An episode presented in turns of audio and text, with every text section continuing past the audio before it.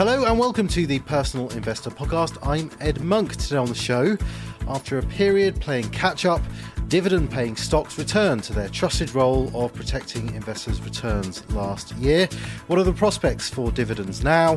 Where can you find them? And what does the future hold? Our guest, Ian Mortimer from the Guinness Global Equity Income Fund, is here this week to answer those questions. If you enjoy the show, please rate us, share us, or leave a comment wherever you get your podcasts. 2022 was a year in which investors were reminded of the reassuring role that dividends can play in a portfolio. After a period in which the best returns came from companies boasting simply the fastest rising earnings, the volatility of last year highlighted that well supported dividends can be the backbone of your returns in difficult markets. No one knows that more than Ian Mortimer, manager of the Guinness Global Equity Income Fund, because it's his job to find those dividends wherever they may be. And I'm pleased to say that Ian joins us us on the podcast this week to talk about it. Ian, welcome along. Thanks for having me. Um, we're going to look today in at the case for dividend investing in general. Um, and the case for looking globally for those dividends. But I wanted to start with recent history. How would you characterize the last year or so in terms of dividend investing? Yeah, I think as you mentioned um, at the start, it's definitely been something that's come more to the fore in terms of investors' interest, certainly. Um, and I think that's not unsurprising considering the types of markets we've seen and the, the quite significant changes we've seen in markets as well, particularly yeah. in terms of market leadership. Um, and I think the sort of very high level, um, you know, what was it that sort of um, got investors interested in dividend paying companies once more last year was really if you you know if you look at dividend history, um, they tend to do best um, in terms of when the total return overall is much lower. Yeah. So, if in very simple terms, if you broke down your total return into the three parts of earnings growth, multiple expansion, and then shareholder returns in the mm. form of the dividend, um, clearly, if the overall total return is lower, then actually that dividend Fine. part becomes much more prominent. Um, and I think um, when we looked at you know what was happening in markets last year in terms of inflation, the interest rate changes. I think you know, big picture, people were looking at a period that could have been, or may still be, a lower growth environment, um, and therefore those types of um, you know, capital returns from the, uh, in terms of the shareholder returns in the form of dividends, much much more important. Um, if you look back over um, different decades, so just looking at the S and P 500. Um, you know, dividends overall make up a pretty significant part of your total return. They do. But in high growth decades, they account for about 25% of your overall total return. So things like you know the 90s and the 2000s. If you then look to things like the 1940s or the 70s, they account for more like 75% of your overall total return.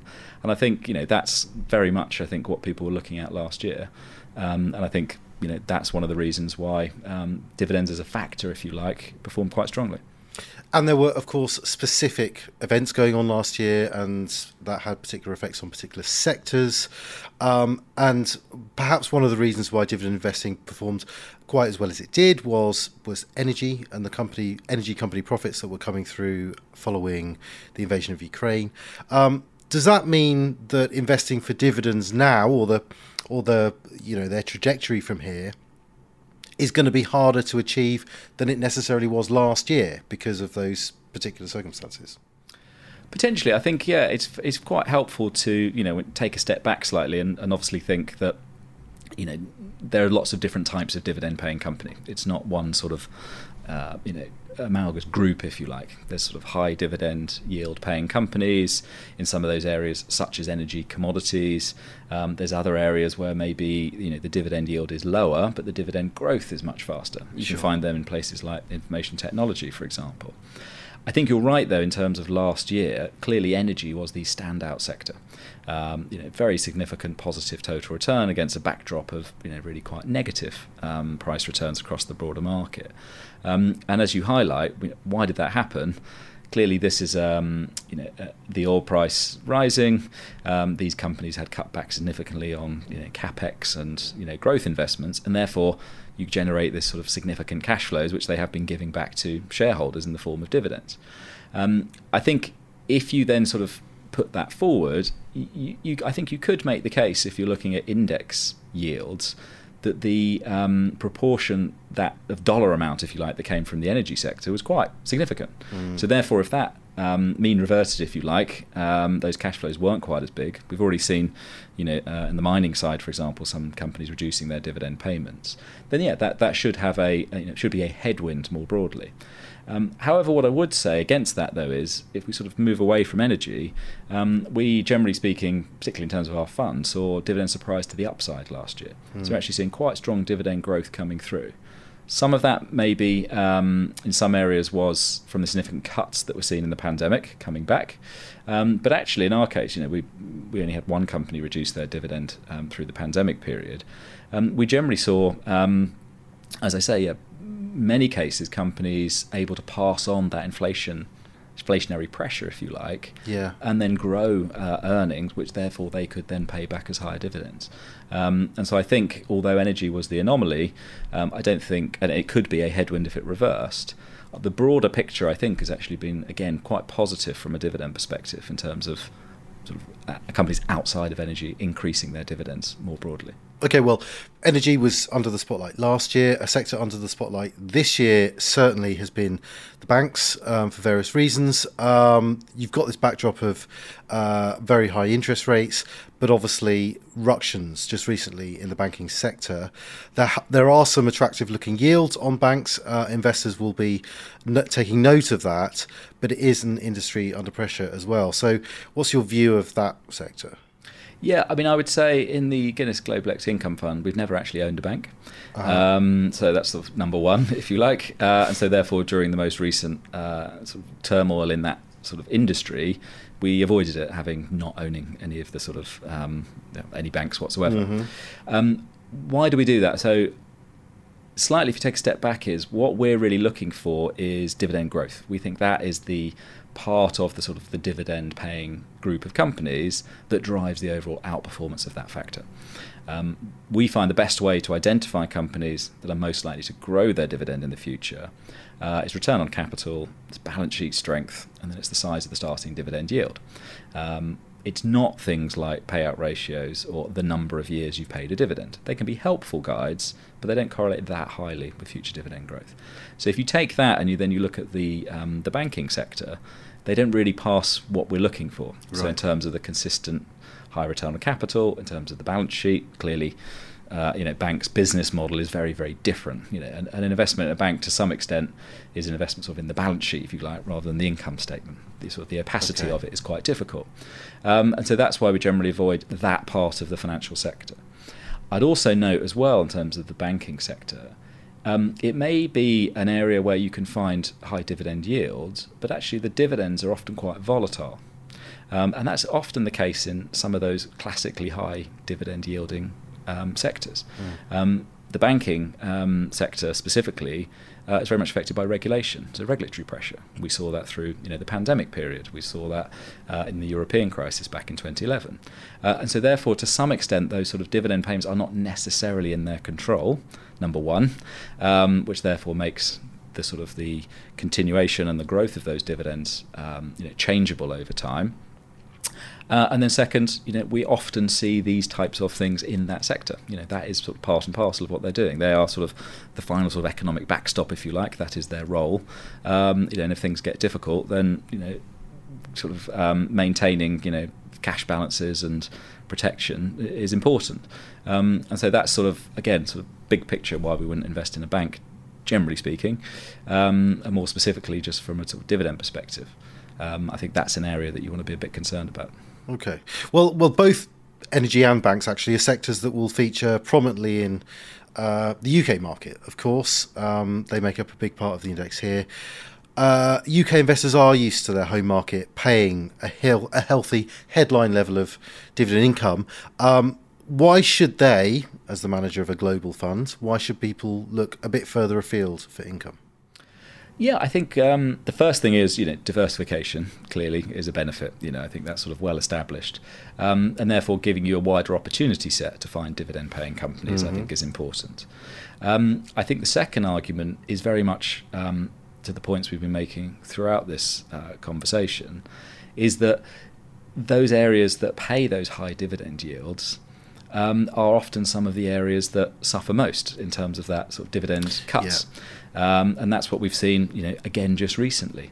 Um, you know, it was incredibly prominent through the financial crisis. You know, I think that was the the starting gun, if you like, for um, the growth in interest in global equity income funds. I mean, they were, you know, pre the sort of financial crisis, I mean, there really wasn't very many available to, to UK investors. Yeah. There wasn't an IA global equity income sector, for example. Um, that only came around 2012. Um, so I think you know moving away from um, those high yield sectors, having the opportunity to buy sort of faster dividend growth, particularly in say the US market, um, you know that doesn't necessarily have a high dividend yield um, because of the, some of the you know tax benefits, if you like, of doing That's buybacks. Right. Yeah. But um, the dividend growth opportunity is pretty strong. Um, and the dividend safety, because of those buybacks, can often increase. Companies aren't necessarily punished if they reduce their buyback, um, which can often act as a bit of a buffer. Um, clearly, over the last decade, um, being able to uh, find opportunities within, for example, the information technology sector has been hugely important in terms of where your sort of overall total return has come from.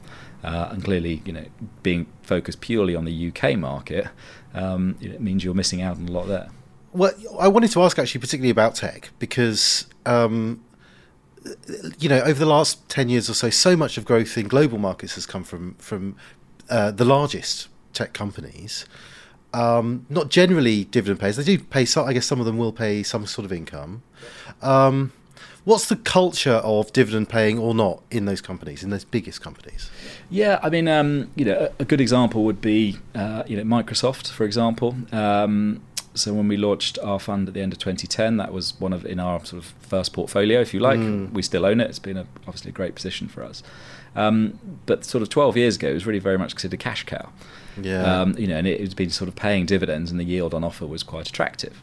Um, I think that remains so in the sense of um, you know the company's still focused on paying that dividend, um, but obviously the yield on offer is much lower because the share price performance has been mm. so great. Um, but the point I was sort of trying to sort of make, I suppose, is that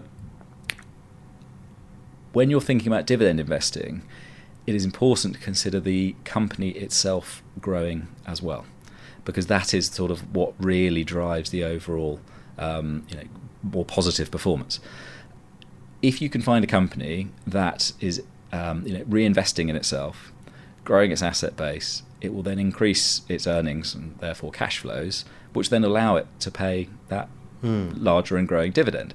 Um, and that is the sort of what you're looking for is that kind of compounding effect. Um, and clearly, if you think about you know the Fang type stocks, um, maybe that's not quite the best example, but the sort of higher growth companies, yeah. it's all about you know quality growth, compounding, high earnings growth will drive your share price return. Um, and I think what we would argue is if you look for these kind of quality dividend payers, you might not get such high earnings growth. They tend to be a bit more mature. Um, but actually, you can get some earnings growth alongside your dividend payment, and that dividend payment is more likely to be maintained and grow itself. Um, and that is what uh, gives you the overall um, sort of better total return, because then you do have the earnings growth, and you have the potential, depending on what valuation you're paying, for multiple expansion, and you get your shareholder return. With the kicker that that shareholder return in the form of the dividend is growing. If you get all those three parts right, um, we believe, uh, and we've definitely found within the portfolio, that tends to give you allow you to keep up when markets are rising to some extent, but you wouldn't capture all of the upside whilst also getting the main benefit, I think, of dividend investing, which is the protecting in difficult markets, as you yeah. as you alluded to.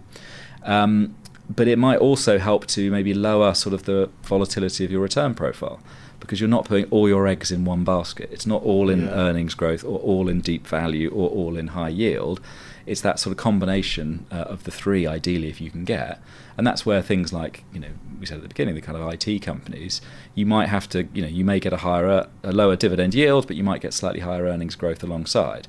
Equally, if you could find a company maybe in a more industrial set, setting, for example, you might get a slightly higher uh, dividend, uh, maybe slightly lower earnings. But what you're really looking for is that the company itself is growing to some extent. And, and that's the big driver of the sort of sustainability of these dividend returns. And you mentioned a word there, maturity around around companies and reaching a, a level of maturity where they are rewarding shareholders with, with dividends. Do you, do you sort of see companies as having that a, a sort of life cycle in that way of of hitting a, a level of maturity where perhaps their growth in terms of their investment in themselves isn't necessarily going to be as high, but they are just going to start rewarding shareholders consistently. And uh, yeah, and I think um, absolutely, and I think it's sort of um, you know it's interesting that I think um, in some cases, um, sort of market participants may see the initiation of a dividend as sort of sort of throwing in the towel for growth. Mm-hmm. And that definitely that's sort of historically right. what it used to look like. You know, it was sort of oh, you're paying a dividend now ho hum, you know, you're an ex growth company, you've got, yeah. you know, nothing left to invest in, and that's, you know, not very sensible. Whereas actually, I think it's a very sensible thing to do because what it's really telling you is the management team is recognizing that they no longer have high return on capital projects to re- as many as they used to. And it is far better for a company to reduce the investments they're making uh, to just focus on those that will continue to have that high return on capital rather than sort of being profligate, if you like, or growth for growth's sake.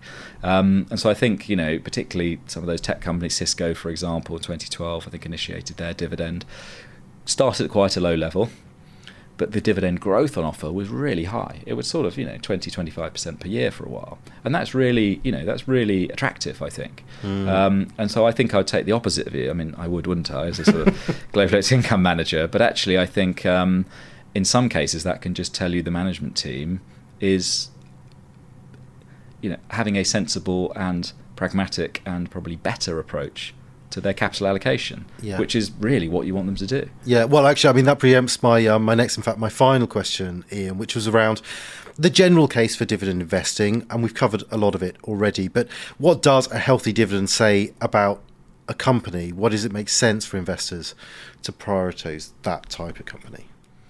Yeah, I think um, the first thing I'd say is obviously, you know, some of the clearly a lot of the points we've already made in terms of, you know, we see there's strong evidence that you know the, the dividend factor, if you like, can outperform over the longer term, much like value or growth might. So I think yeah. that's that's important to recognise.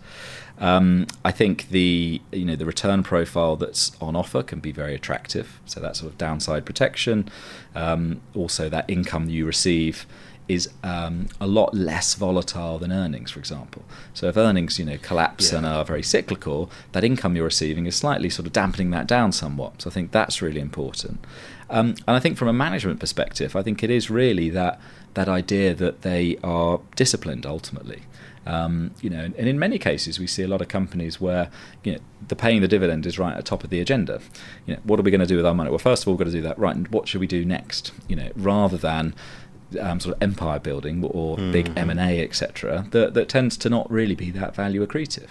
Um, and and the trick really is to um, you know identify those companies where you know if they are still offering you know reasonable value alongside that, um, then actually those things really add up to you know a, a really attractive return profile um, over the longer term and there will be periods where you know as we've seen you know 15 16 whatever it might be you know where everyone gets very excited about growth or their sort of story stocks if yeah. you like and you may feel like you're lagging behind but i think it's um, like most investing, but I think particularly so from a dividend perspective, it's really when you see that over very long investment horizons where you, it then becomes, um, you know, you, you, see how important that, that is and actually how attractive that is on a sort of risk return profile as well because you may actually have a lower volatility and if you can sort of you know provide that decent return profile over a long time then actually you know your risk adjusted returns look really attractive uh, and I think that sort of for your um, you know typical investor is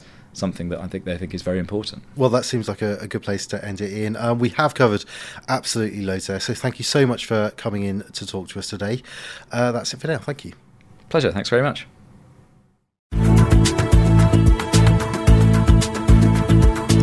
Please note that the value of investments and the income from them can go down as well as up, so you may get back less than you invest. Investors should note that the views expressed may no longer be current and may have already been acted upon. This information is not a personal recommendation for any particular investment. If you are unsure about the suitability of an investment, you should speak to one of Fidelity's advisors or an authorised financial advisor of your choice. Overseas investments will be affected by movements in currency exchange rates, and investments in emerging markets can be more volatile volatile than other more developed markets.